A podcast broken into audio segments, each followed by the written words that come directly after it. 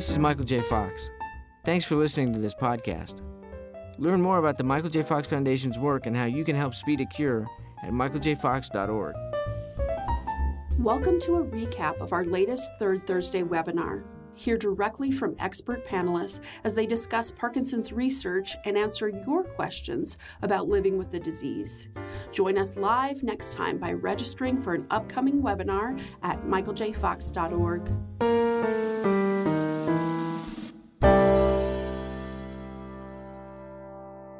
everyone, and thank you so much for joining us. I'm Dr. Rachel Dolhun, Vice President of Medical Communications at the Michael J. Fox Foundation, and I'll be your moderator for today's webinar. Today, we're discussing ways to manage stress, anxiety, and uncertainty, feelings all of us are experiencing to at least some extent during this time. We're so glad to be able to come together to share our experiences, offer tips we hope will be helpful, and to answer your questions. Being with others and having a sense of community, as we'll talk about, is so important during this time. So even though you can't see us or the other listeners, I want you to know that there are almost 6,000 people who registered for this webinar. That's 6,000 people with Parkinson's, their loved ones, care partners, care providers, and researchers who are all here together. And behind the scenes, there are five Michael J. Fox Foundation staff members working from their homes who will be answering your questions throughout the hour. We've got a lot to discuss, so let's get started. A brief overview of our agenda. We'll talk about stress, how to be mindful, ways to manage anxiety and feelings of loneliness, and finding balance during this time. So let me introduce our panelists. Laurie Mischley is a naturopathic physician and Parkinson's disease researcher. Hi, Laurie, and thank you for being here. Hi, thanks for inviting me. Nataly Kogan is the founder of Happier and author of Happier Now. Welcome, Nataly. I'm really grateful to be joining all of you. Thank you. And last but not least, we have Dan Kinel, who has been living with Parkinson's since 2013. We're so glad to have you with us, Dan. I'm honored to be here. Thank you for inviting me. So let's dive in because, as you saw, we've got a lot to talk about and a lot of what I hope will be helpful discussion. So, stress in Parkinson's, Laurie, we're all feeling a lot of stress right now, but people with Parkinson's may feel stress in, in different ways. And as you see on the bottom of the slide there, a Fox Insight survey showed that people with Parkinson's reported more stress and increased symptoms compared to people with Parkinson's. So, Laurie, can you tell us a little bit about stress and how it can affect people with Parkinson's? Yeah, I think many people with Parkinson's will tell you that their initial symptoms came on during a period period of stress, and almost every patient will tell you that the symptoms are worse during periods of stress. We even have rat research that says um, stress makes motor symptoms worse. But not all stress is bad. You know, I think it's really important to say that stress is just how the body adapts to changes and adjustments in their life. There's good stress and bad stress. Planning a wedding, traveling is stressful, but it's good stress. It's called eustress. There's also distress, which I think a lot of people are kind of trying to navigate right now. There's also physical stress, like you know, going through a surgery, taking a fall, and emotional stress, which you sometimes feel with you know, more rapid heartbeat. You start breathing through the upper part of your chest. Your hands and feet get cold. It's hard to focus. So it, this becomes a really complex issue, and each person sort of manifests their stress and handles it differently. I think that's such a good overview and so important to remember. I think um, we, we see on the screen there exercise. We get so many questions about, you know, my, my tremor gets worse when I exercise. You know, that's a, a great example about a, a good stress exercise bringing out symptoms. But as again, we're all experiencing this heightened stress and, and, that bringing out more symptoms. So, Dan, can you tell us a little bit about your stress and, and how that has manifested itself in your Parkinson's, maybe even before and, and during this, this period of COVID? Sure. Well, I think you know having PD and being diagnosed with PD is stressful in and of itself. Um, and then layering on top of that the, the whole COVID atmosphere and the turbulent times and the uncertainty of, of the, the world around us, in, in addition to the uncertainty of sort of the world within us and in, in, the Parkinson's side of things, um, is, is, is, for me at least, been um, sometimes synergistic. It's just created more stress. Uh, and that's and, and, and on top of that the, the the sort of the change in or lack of schedules because things are just all different today than they were a month and a half ago um, has meant things for down as, as a concrete example medication schedules um, you know my, my medication schedule is not as rock solid as it had been and it's taken me several weeks so to get it um, back to where it should be because I wasn't getting up at the same time I was going to bed at the same time and it was just it was harder to manage so um, you know the, the stresses of living day to day has has translated into sort of real world practical problems or issues um, that that most people who don't have PD don't have to worry about.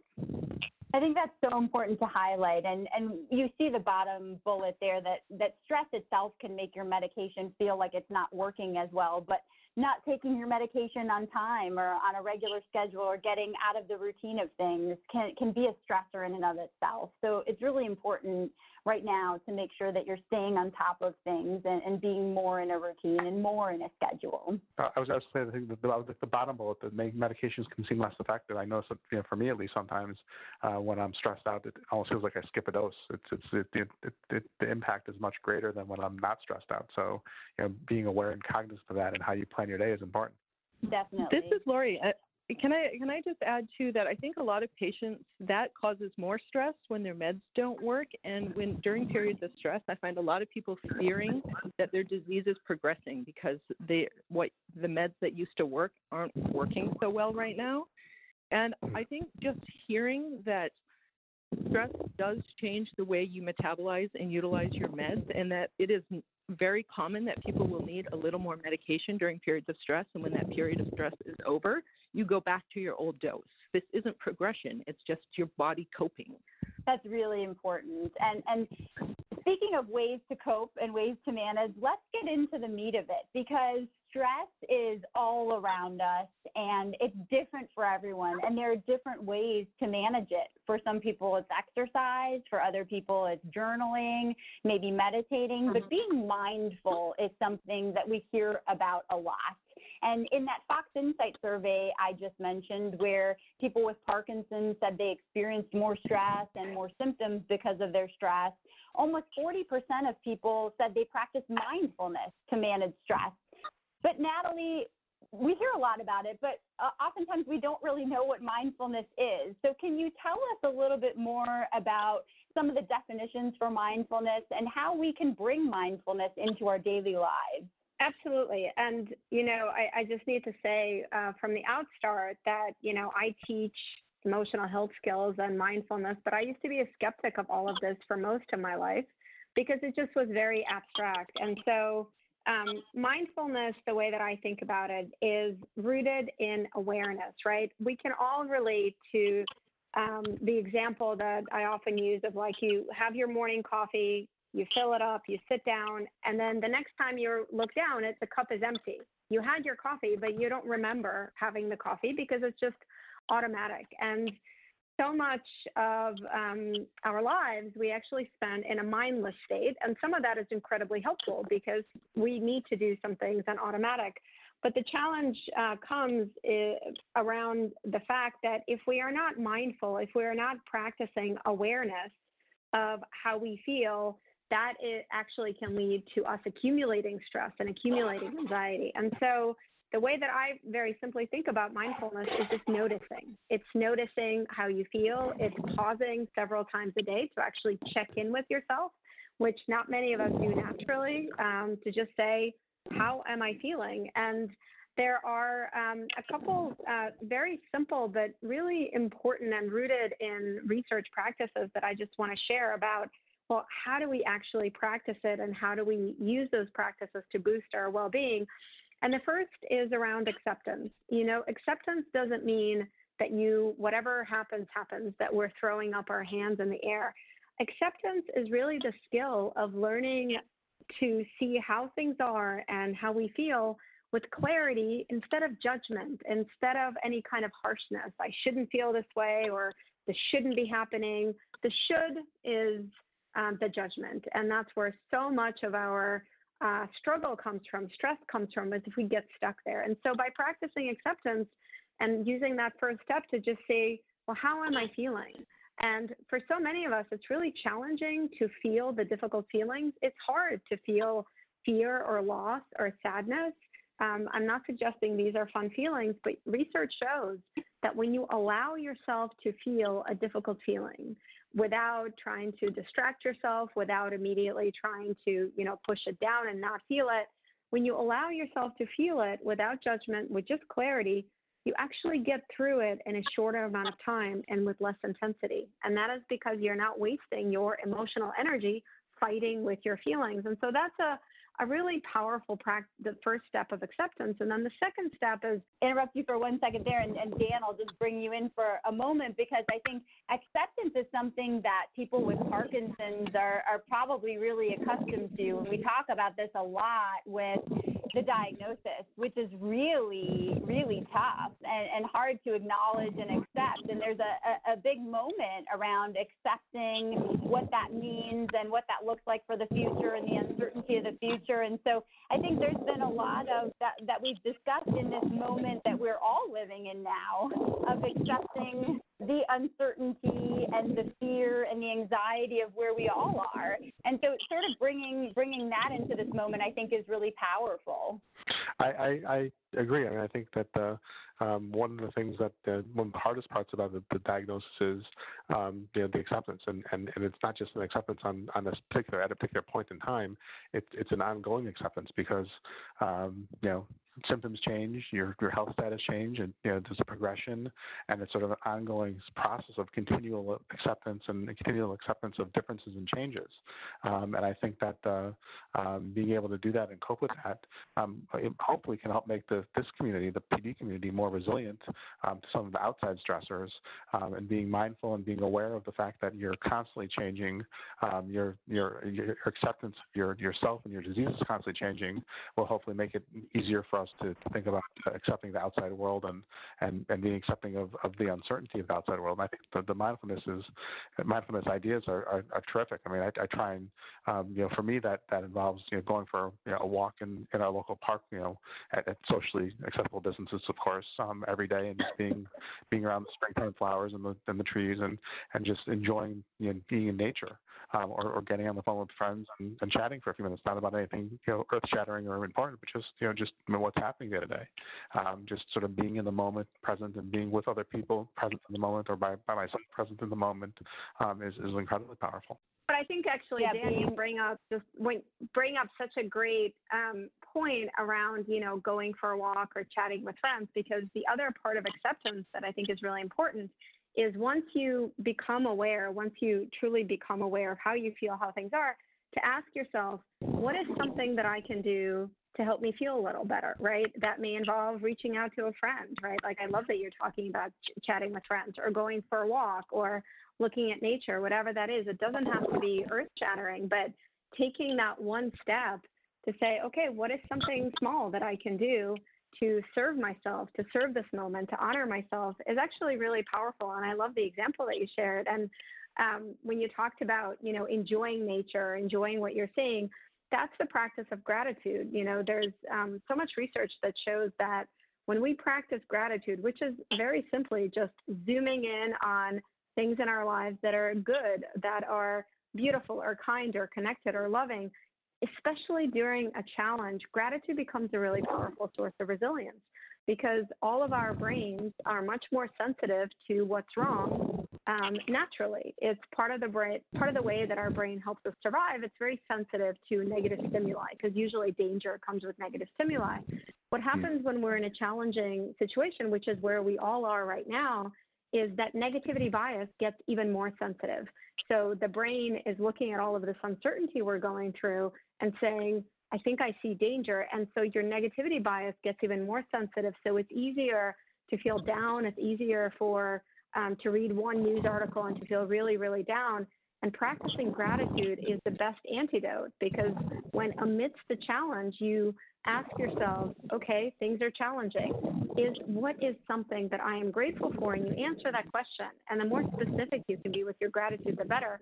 that tells your brain that the challenge, the stress, it's not everything, that there is more in your life that is good. And that is an incredibly powerful source of resilience that actually helps the brain not descend into a negativity spiral. And so um, I love, Dan, when you were talking like just the tone of your voice, going for a walk and enjoying nature, you're practicing gratitude. And so the more that you can be intentional about that during this challenging time, not only do you give yourself these moments of feeling a little uplifted, but you're helping yourself be more resilient because um, you're kind of dampening that negativity bias that our brain naturally has.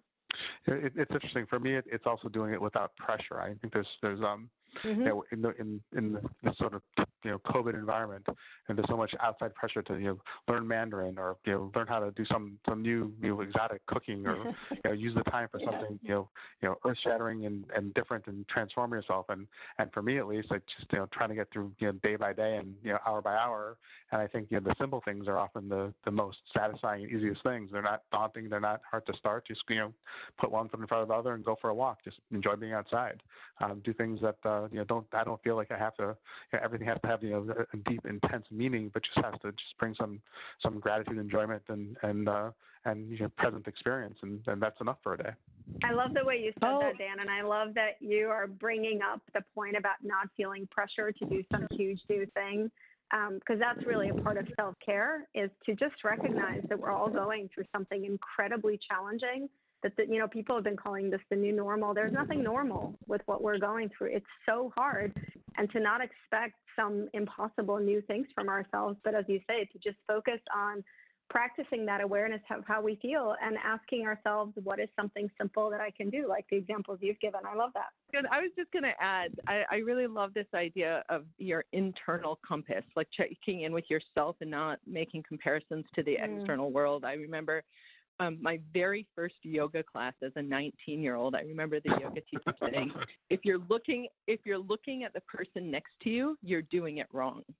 I, am laughing because I, I I went to a yoga class after I was diagnosed with PD, and I you know and, and I just you know I I you know, was astounded that people can move their bodies in in any positions, let alone the positions they were moving them into. yeah, and speaking of yoga and meditation, these are ways to be mindful, but there are so many others. Can you tell us a little bit more about the, the different ways to practice mindfulness? And, and we're also getting a question, if you can maybe start, and, and then Nataly, you can add in. What's the difference between mindfulness and meditation? So we ask, I'm doing this big, huge survey of people with Parkinson's disease, and we're asking questions about people who feel a lot of stress and people who practice stress management. And we can see that people who have a lot of stress are progressing faster, and people who practice stress management are, are progressing slower, but we don't know what that means. Um, I will say that meditation is not is a very active process. You are working, so so there is an autonomic nervous system that controls kind of the fight or flight or rest and digest part of the body. And over the course of a minute, the body is constantly oscillating between these these two sides of the uh, teeter totter. And in Parkinson's disease, that, that's a little out of shape. That doesn't work so well. People tend to get stuck in fight or flight. It's like um, it, it, it's like having your foot on the gas pedal, and it's hard to let up. And so meditation is is very active, like exercise for the rest and digest part of the nervous system. You actually work focus on doing nothing. If your brain starts to stray, you you consciously acknowledge it, you don't judge it, and you bring your attention back to your breath. And and so it, it's different than just relaxing, taking a stroll, unwinding. It, it's actually like exercise for the calming part of your nervous system. There's to do that. So yeah, and I think this is so important to point out here because you know, Laurie, when we were talking about having this call, you said I don't know if I'm the person to talk about meditation because I can't meditate, and I think people try to force themselves to meditate and for a lot of people it's a great thing but it's not for everyone and it's important to try out number one meditation practices. So there are so many different types of meditation. They're not all just sitting there and holding a mantra or trying to focus on your breath. There are different visualization practices or being kind to yourself or thinking about being compassionate. So there's a, many different variety of practices for meditation, number one, but if meditation isn't for you, that's okay too. It's just important to try different things and make sure that you're doing something that works for you as far as mindfulness is concerned. And my, I just want to add something, Rachel, that I find so helpful. So Dr. Ellen Langer, she's a professor at Harvard. She's really considered kind of the mother of mindfulness and um, her definition of mindfulness really stuck with me because I'm one of those people who spent most of my life thinking, oh, I could never meditate because that's just sitting cross legged in a dark room for half an hour. No way. Like my thoughts are all over. Her definition of mindfulness is noticing new things about the familiar things. And um, that's been really helpful for me. So I wanted to share. So even if you just, you know, go for a walk, like Dan, you were talking about going for a walk, I take a daily walk. One of the things you can do is go for a walk and give yourself a little challenge. I'm going to notice five new things on my walk. They can be, you know, I see a new bird or a new flower, or a new person, whatever that is. But in that act of noticing, what, what that does is it, it brings us to the present moment. And that is really the goal of meditation and the goal of mindfulness is to not run away with wherever our thoughts are going, which is usually in the past or the future, but to be in the present moment. And so I just, um, what Dr. Ellen Langer, the way she's talked about it, has been really helpful for me. I don't sit and meditate in a dark room. I do go for a daily walk.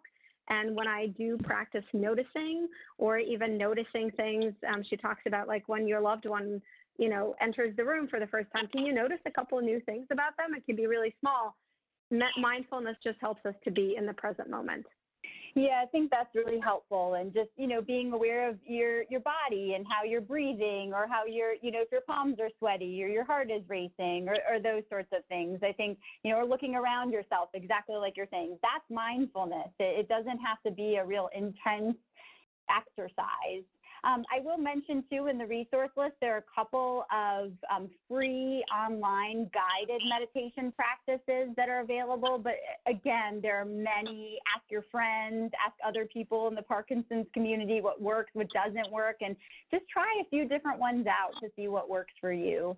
And so on that note, I'd like to move on and, and talk a little bit more about some of the things we started talking about a little bit earlier, some of the ways that you can think mm-hmm. about to ease mood changes like anxiety, depression, and feelings of loneliness and isolation that can be particularly amplified during this time. Now, we, we talked about mindfulness, which is, which is one good way, and meditation, yoga, and those sorts of things. But again, stress comes in many different ways and it, and it brings out many different feelings. So, I'd like to talk about a couple of the different things on this slide. And, and Dan, you found a couple ways to do a lot of these things despite the restrictions that are in place right now. We know that maintaining and building connections are so important and, and keeping active is really important for Parkinson's, for mood, for general well-being. And, and those are two that you really found creative ways to, to stay in touch with. So can you tell us in particular about your community and about your exercise? Sure. Um, so uh, one one of the things that I found incredibly helpful is I have a, small group of friends, a couple, uh, one person with Parkinson's and a couple people without Parkinson's.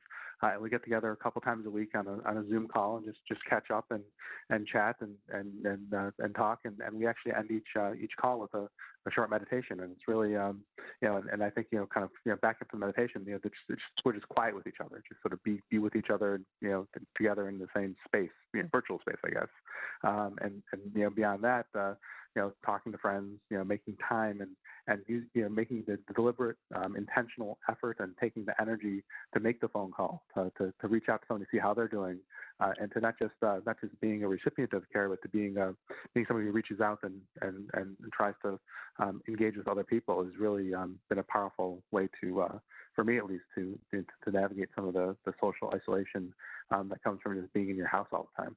And I like that you said you actually went from once a week to, to three times that, three times a week. Yeah. You knew that community and connection was so important during this But, yeah. time. So with this this particular group of friends, like you know, we we had gotten together once a week basically for you know for coffee in in person, uh, and then uh, you know about a month and a half ago we decided to get together virtually when when all the when social distancing became uh, a new word in our vocabulary, and, and we've since moved to uh, to Monday, Wednesday, and Friday, and it's you know it's you know, it's not for you know the, the conversations are not not always earth shattering or or uh, life changing, but it's just good to be with friends and in the same and and uh, and be together. Um, and sometimes it's a half an hour, sometimes it's an hour, and and we, just catch up. So it's really it's a wonderful way to, to keep in touch with people and, and to stay social. And I, I think that one of the challenges with, with PD is that it, it, it tends to make your world smaller in many respects. It's hard to move around. It's, it's hard to get around. It's hard to be understood. Um, so the circle's kind of closed in, uh, and and reaching out and and and making yourself uh, get out into the to the world and being part of the community uh, really is, is helpful in so many ways. and and staying active too again so important but but different in this time. A lot of people with parkinson's find that their group exercise program is their social support and and their way to keep them motivated. How have you found creative ways or, or new ways to stay active during this time dan So I, you know, I, I have I, I work out at home a little bit, but for, frankly, I find that kind of boring. Um, so I've tried to be outside more and, and, and really push myself when I go for my walks and, and you know make make them longer and longer and, and really try and um, um, you know stretch more and, and be be out, active and outside more. But also in some online classes, and that's that's you know it's different. Um, you know, I, I I kind of person I like being in a room with other people when I work out um, and and sort of the, the Zoom workout or the workout with somebody in the screen across you who who knows you is the next best thing, um, and it's it's it's worth trying. And, and and I actually you know kind of met a couple other people through that process um, that I hope after this is all um, you know behind us in one way, shape, or form, um, I'll get to meet in person. Yeah, I guess not in person live. That's it, it's so great to hear how people are are being creative and being innovative and, and keeping up their activity around this time. One of the other um, ways, you know, Dan, you talked about this with keeping your connections and, and sort of the check-ins that you've been doing that have helped you, but are also helping others. And, and Nataly, you talked about how helping others is a way to boost your mood, but also be kinder Mm. to yourself. So I'd like you to expound on that a little bit. Well, um, and I absolutely. I mean, one of the things about kindness um, is that it the, the fastest way to feel a little bit better is to do something kind for another person. Um, I think we all know that kindness feels really good, but particularly when we are stressed, um, doing something caring and kind for someone else, it does two things. First of all, it just makes us feel uplifted. Anytime you do something kind, your brain releases serotonin, which we know makes us feel good. But more importantly, especially given the isolation many of us are feeling right now, when you do something kind, it helps you feel less alone. It helps you feel that you belong, that you have people in your life you care about, and that is incredibly powerful. That's something we need as human beings. Um, and one of the things that um, I have found in just talking to folks um, during this time is uh, how much, and Dan, you mentioned this, how much simple things really matter. So you may not think that, you know, checking in on a friend or texting a colleague to just say, How are you? How are you hanging in there? You may not think it's anything of a big deal and meaningful, but it's huge because what that tells the other person is someone is thinking about them. They feel less alone. And so I really encourage you to become intentional about your um, kindness practice. And the simplest way to do that is to check in with other people. And checking in is one of those things, um, it's simple to do, but it actually has two components. The first is just to let the person know you'd like to know how they're doing. And the second is to listen to what they have to say without, you know, if they're worried about something or sad, which many people are right now, without trying to fix it or make any suggestions, to just be there for them. And I think that's one of the biggest kindness gifts we can give to each other. I just want to share, someone shared with me, um, uh, something she's been doing that I found such a great idea. I'm gonna, I've started doing it. And she said she looks at her phone contacts once a day, and she picks one or two people and she reaches out to them. And um, the woman who's doing this told me she's just connected with some people she hasn't talked to in 10 years and rekindled some old old friendships. And I think we all have an opportunity right now to reach out more, to check in with people more, and by doing that, to actually make ourselves feel more connected, which helps us get through this really challenging time. I love these tangible and actionable practices that you're giving us that are so easy. This this takes less than five minutes to do, right? So it, it's something Mhm, simple mhm. that that helps others and and makes you feel good. So I, I love these. Enjoying this podcast, share it with a friend or rate and review it on iTunes. It helps listeners like you find and support our mission. MichaelJFox.org. Thanks for listening. Now, back to the podcast.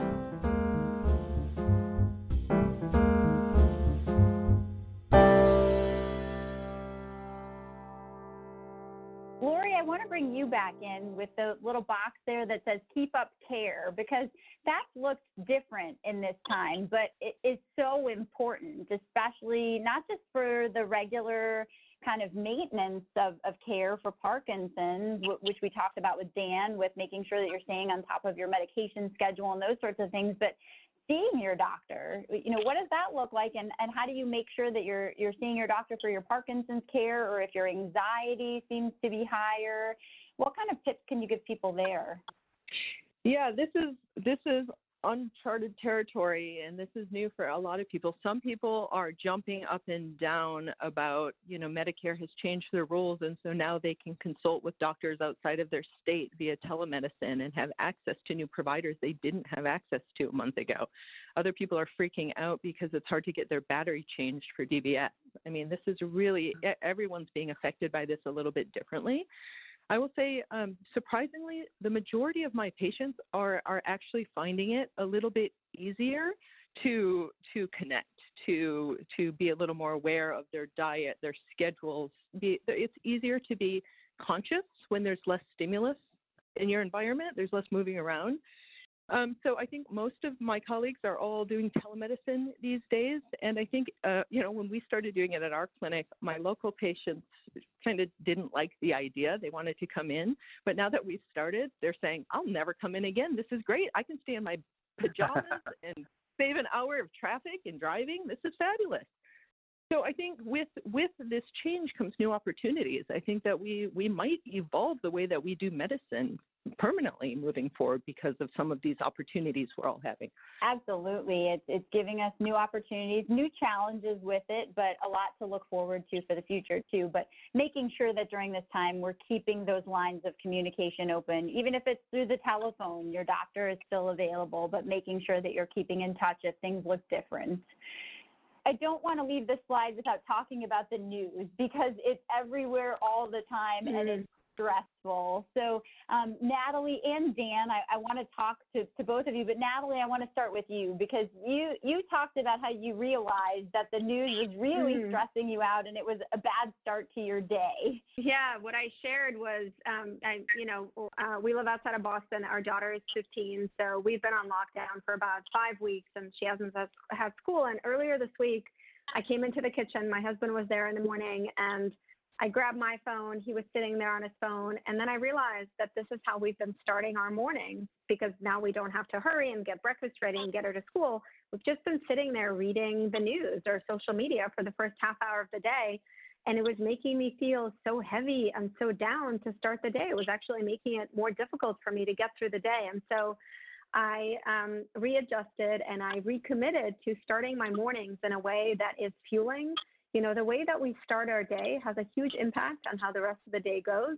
Um, if you ever have a bad morning, like get up on the wrong side of the bed, it, the rest of the day is likely to be pretty crappy. And it's not because there's anything wrong with you. It's because of that negativity, I, I, negativity bias I talked about. Um, once you're already stressed or cranky, uh, little things are more annoying and stressful. And so um, I recommitted to myself, and for the past few days, I've been starting my morning um, by reading a few pages of a book that is interesting or fueling in some way.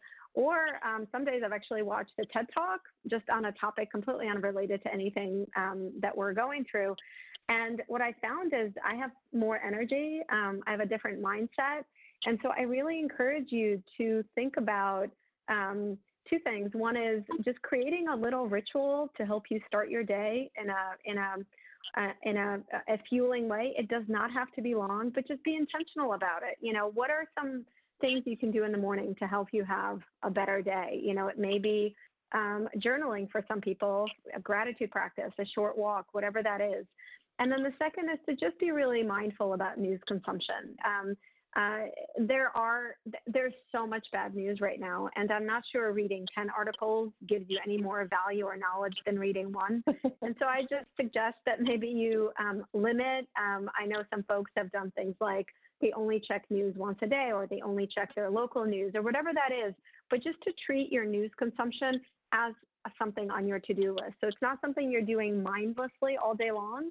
It's something that you say, okay, this is when I'm going to do it. Now I've done it. I've checked it off and I'm done. It's not just news, I think, that can be a trigger. I think being mindful is, extends into being aware of other areas in our life where we find things and people and situations that trigger us and, and mindfully avoiding those. Um, I told a story when we were preparing for this call about a woman in town who started practicing biofeedback and I wanted to learn a little bit more about what that was. And so I went to her office and she hooked me up to all these machines that measure heart rate and temperature and respiratory rate.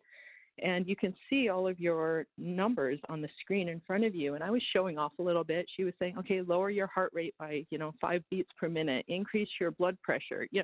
And I was, I was, I had, you know, 10 years into my yoga practice. I was pretty good at this and I was kind of getting fancy, lowering my temperature while raising my heart rate. And, um, and then my phone rang and my wires got all crossed this the lines went all over the screen and i couldn't get control of my autonomic nervous system again. And it was just the ring of a phone that set me off. And so you know just being aware of that i have kept my phone on vibrate for the last 15 years. Since i experienced that moment i saw how how my stress the stress that is created by the ring of a phone for me. So Absolutely. i think it's not just news but life that happens and, and how do you moderate that? Absolutely. And being so aware of what your stressors are. So, Laurie, we're getting a fair number of questions about new or worsening depression or anxiety. What can you tell people about what to do about that? Um, well, there are a couple things ranging from from simple to complex.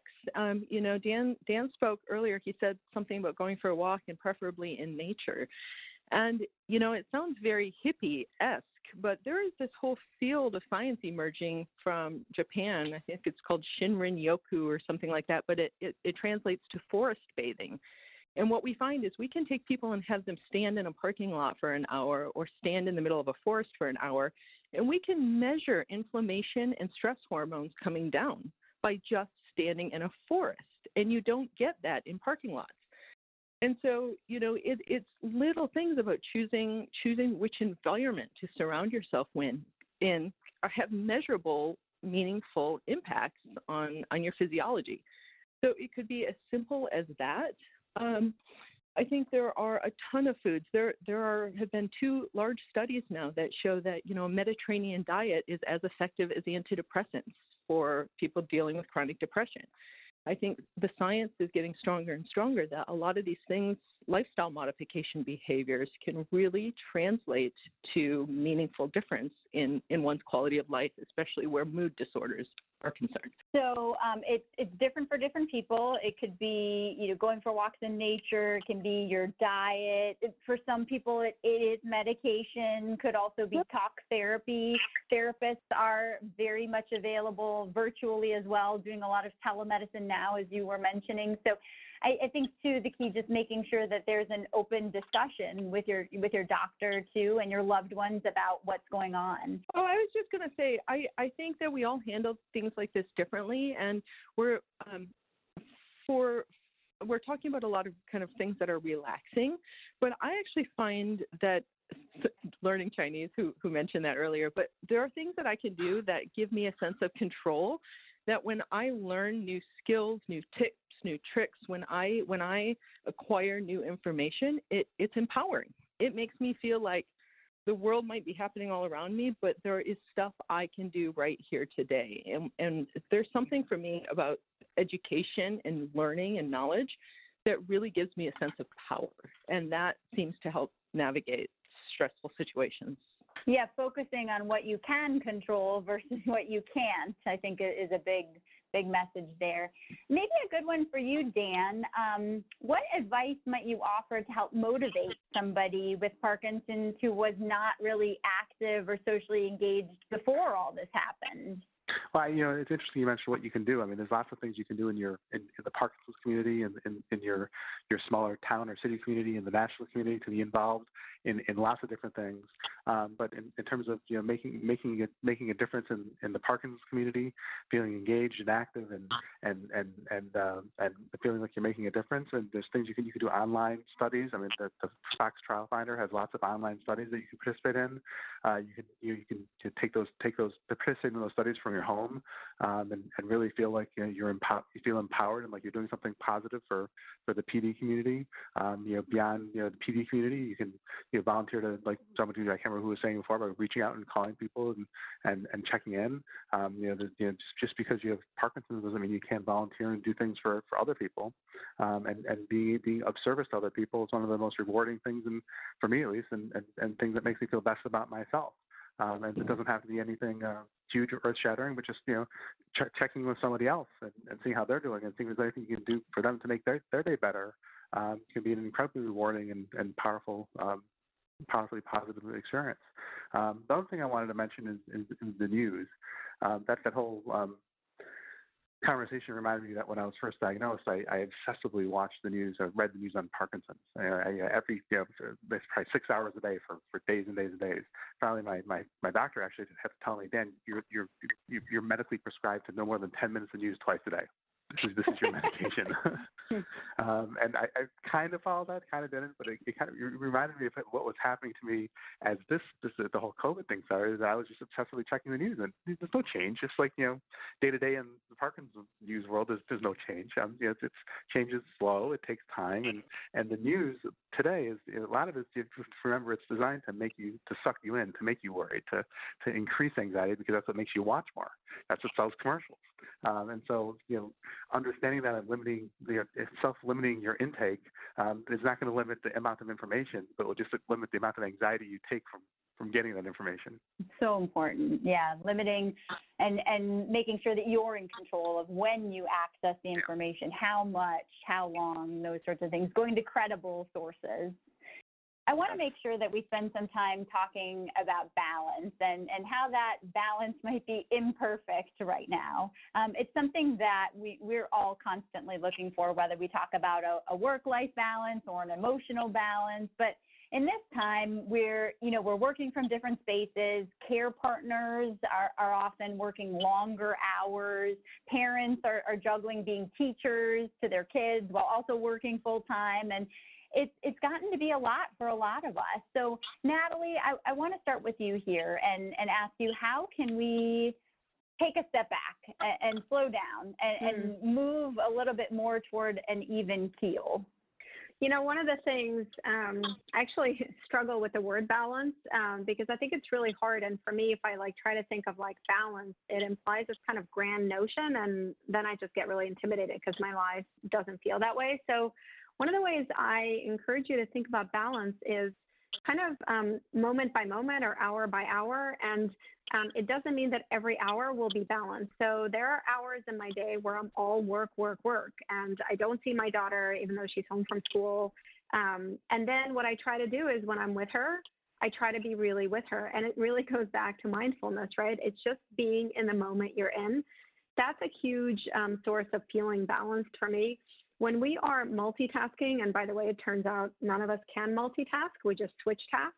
Um, so when we are multitasking or when we're trying to do a bunch of things all at the same time, that's incredibly stressful for the brain. Um, and that actually, um, what helps me uh, stop myself from doing it is it makes us less effective at, at, any of the tasks we're doing.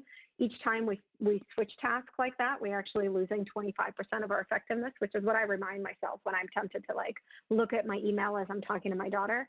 Um, so that's my first suggestion is to just think of um, how can you be fully present in the moment you're in. So if you have to work, can you like put away other distractions and work? If you're with your kids or a partner or, a loved one can you just be there? Um, that's actually um, helps reduce stress quite a bit. And the other thing i want to highlight is um, it's incredibly important to take short breaks throughout the day, um, even a 10 minute break. So um, it, it, it, can be something incredibly simple, just like having your favorite cup of tea or um, coffee and just not looking at your phone, not multitasking, or reading a few pages out of a book, like I mentioned, I'm trying to do in the mornings.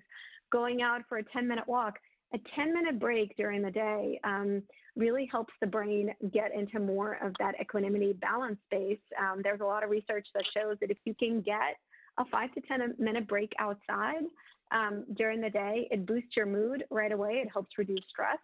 Um, and it doesn't have to be sunny. People ask me if it has to be sunny. And I love, um, Laurie, listening to you about talking about forest bathing. It's a um, a growing field, but you don't have to be in a forest, just fresh air for five to 10 minutes. And so think, consider scheduling um, what I call a 10 minute self care reset on your calendar. Um, I, mine is, just so you know, it's at 4 p.m. every day because my energy wanes in the afternoon. It's common for many of us, but find a time in your day and just put it yourself a reminder to just self care reset. And again, it can be something as simple as a 10 minute break, but when you take that brain, you help your brain essentially catch up to where you are, to process a little bit, um, to catch up to your own thoughts. And it can be, it seems like not a big deal. And so many people I've shared with, this with, like a 10 minute break, how could it make a big difference? It really makes a really meaningful difference. I love how you talk about this literal break in, in the middle of our day or, or whenever we need it. But you also talked about, in, a, in essence, a, a, bigger break during this time that we don't yeah. have to expect that because it seems like maybe we have more unplanned time. We have to clean out our entire basement or yeah. whatever. We can really give ourselves a break. Can you talk more about that?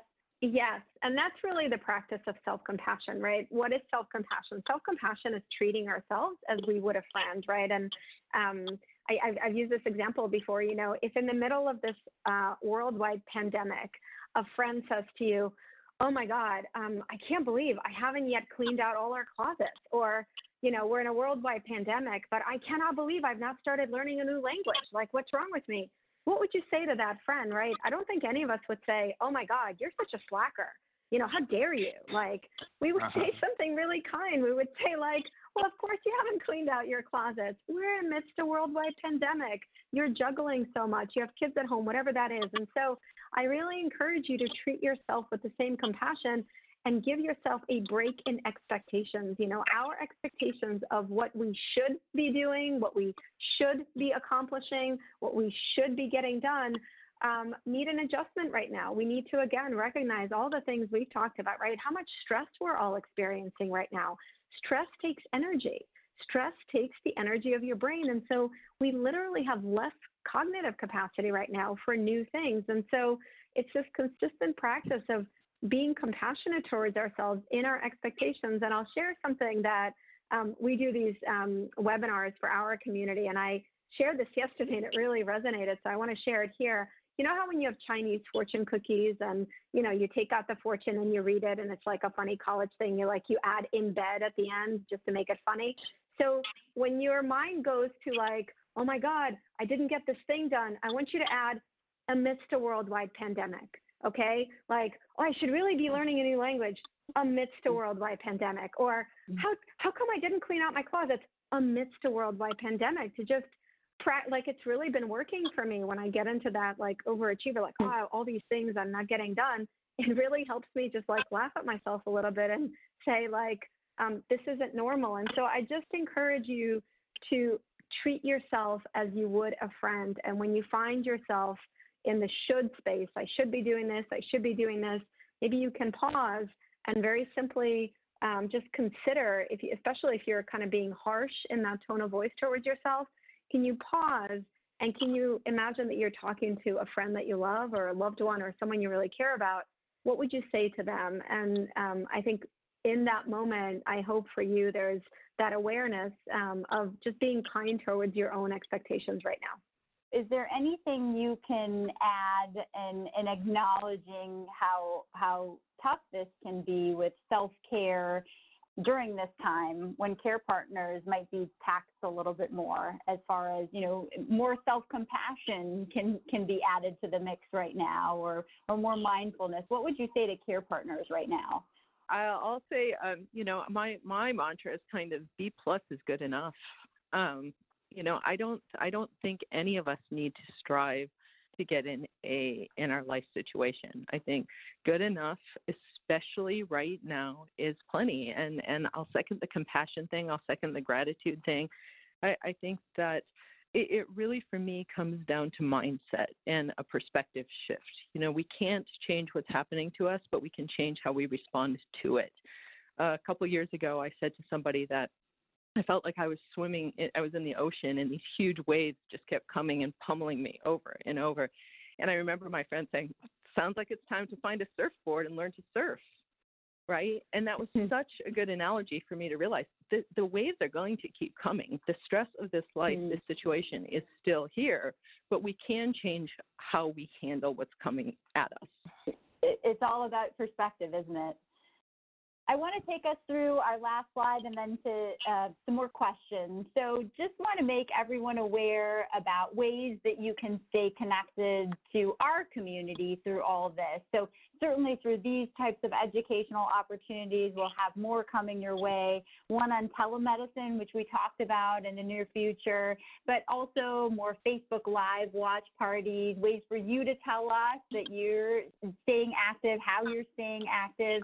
And as Dan mentioned, you can also participate in online research from your home. So Fox Insight is our online observational study where we're learning more about the lived experience of Parkinson's, and there will be more studies coming your way there soon.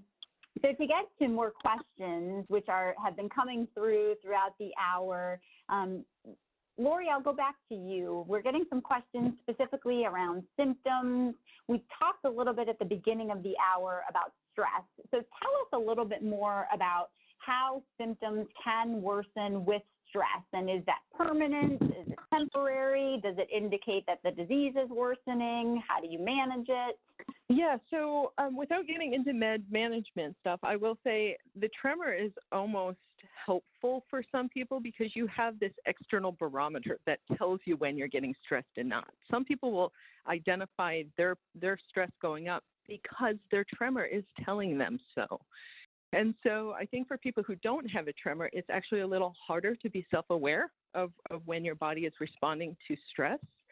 Um, I, I, think that the the easiest kind of way to identify if any one of us is under stress is you can just kind of sit sit quietly and put one hand on your upper chest and one hand down by your belly. And if your rest and digest part of your nervous system is dominant, your belly will expand with each breath. If you're in a higher stress state, what will happen is that top part of your chest will go up and down. And so you can kind of see if it's your top or your bottom hand that's moving, and, and that will kind of tell you where your nervous system is at. The patient certainly experiences, you know, worse motor symptoms, worse tremor, um, and it's very temporary. It is very temporary. I have a lot of patients who say, you know, I take one pill four times a day. That's great. That works for me. Except if I'm traveling. When I'm at an airport going through security, I need an extra half tab because the stress of getting my shoes off, getting my stuff on the bin, and it's not just motor. It's it's all the background noise, the stimulation. Um, other people take an extra half tab before they go play pickleball with a friend. And so it doesn't matter if it's good stress, bad stress, I think many people with Parkinson's have come to understand that when when there's a lot of commotion or demands being placed on them, their need for dopamine is greater. Um, the analogy I'll use is it's like driving a car, you know, at 100 miles an hour, you get worse gas mileage than if you're going 25 miles an hour on a country road. And so this this stressful thing that we're all experiencing right now is is high performance. You are asking more of your body and your nervous system. It is only natural that you're going to burn through your dopamine faster. So no, it's not progression. It's just you're asking more of your body, and it's not unreasonable to talk to your doc first. But say, can I can I up my meds a little bit in the afternoon? I'm finding my my my symptoms are worse when X, Y, and Z happens. For a lot of people, um, that's very very helpful. And as soon as they get a grip on the situation or the stressor passes, they go back to their old dose. This is not progression; it's temporary. That's really, really helpful clarification. Thank you so much. Dan, a question for you. A lot of people are experiencing being more tired than usual, sleeping more, sleeping less. Is there anything that you do to help your sleep? Yeah, I think the, the, the biggest thing that I should do that I'm I'm not always as good as I could be about it is is putting the devices away, putting them in a different different room, and not having the temptation to to you know wake up in the night and, and immediately check my email or you know check the news or or do all the things that I've I've spent the last half an hour telling myself I shouldn't be doing.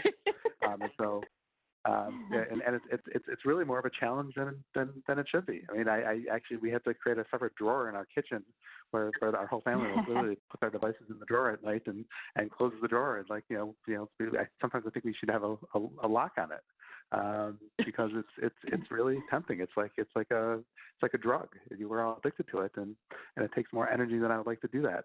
Um, you know, the other thing is is um, trying to maintain a regular schedule.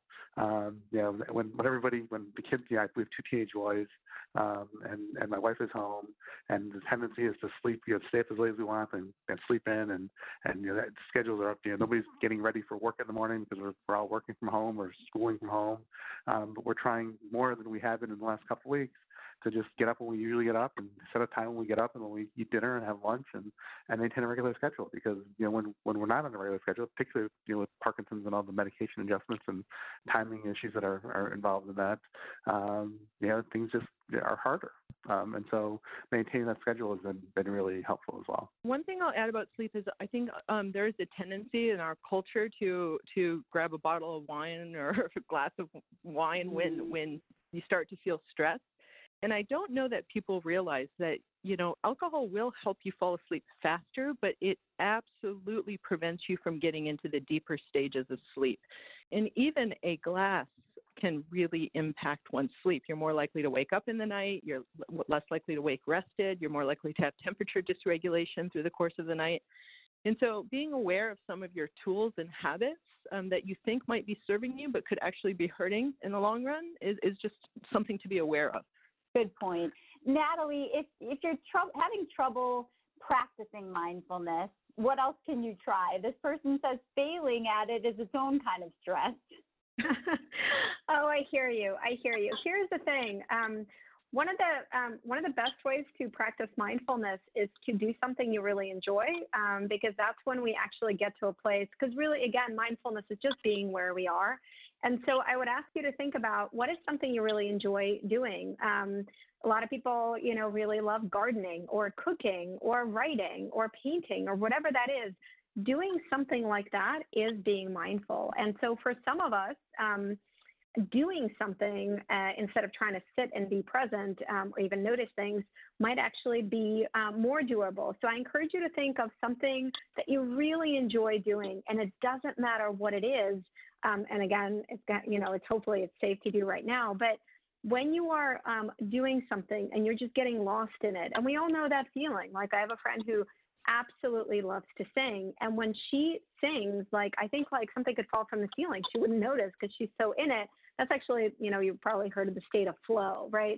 We're in that state of flow when time kind of moves away. We're not really concerned with our thoughts. So think of something you really enjoy doing and practice mindfulness by doing it. Something that I do is I love to paint. Um, it's something that I do purely for joy. I've never taken a class. It's not something I do professionally. And so when I paint, that is one way that I practice mindfulness. It's very active. I'm doing a lot, but in that moment, I'm not thinking about my to-do list or something I should have done. I'm just painting. And so um, that's actually I'm really glad for the question because I'm glad I'm grateful for the op- opportunity to share that doing something where you are in that moment and really enjoying it is another way to practice mindfulness. That's so great.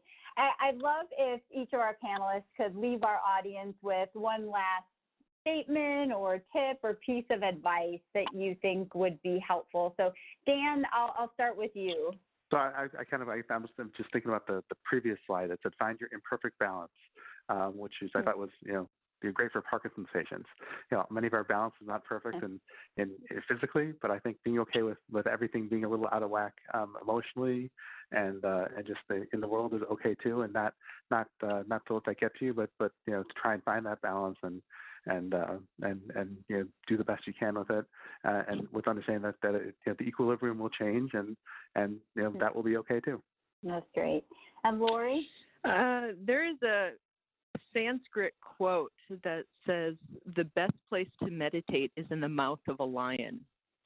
And I, I like that. I think it's so easy to come up with all of these excuses why. Well, this is too restless. There's too much going on. I'm too busy. And, and we have all these external excuses for why we can't tune in and quiet ourselves. And that's exactly when you need to the most. And so I'll I'll end by the quote: "The best place to meditate is in the mouth of a lion." Thank you so much. And Nataly, and I would just remind you of something that my spiritual teacher shared with me when I was in a really difficult, dark place, um, and that is that you are a being and not a doing. And um, there is uh, enough challenges right now without us putting pressure on ourselves to get more done, get this done. And so um, if you get caught in kind of that overwhelmed cycle, just remind yourself that you are a being and not a doing. Um, and that also relates to, you know, um, helping others or connecting with others, your presence and your care is the biggest gift. And so that's what I would love to leave you with is just the reminder that you are a being and not a doing. Thank you all so much for sharing your time and your expertise with us. And thank you for being part of our community and for joining us today. We'll be sending a link to the webinar on demand to listen again or to share as you'd like. And we really hope you found it helpful. Please mark your calendar for our next webinar, which is on May 21st, where we'll be talking about practical tips and personal viewpoints on being newly diagnosed with Parkinson's. Stay home, stay safe, and stay connected. Thanks for listening. Community members like you are bringing us closer than ever to a world without Parkinson's disease. Learn how you can support the Michael J. Fox Foundation in its mission at michaeljfox.org.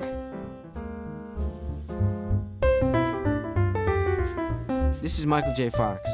Thanks for listening to this podcast. Learn more about the Michael J. Fox Foundation's work and how you can help speed a cure at michaeljfox.org.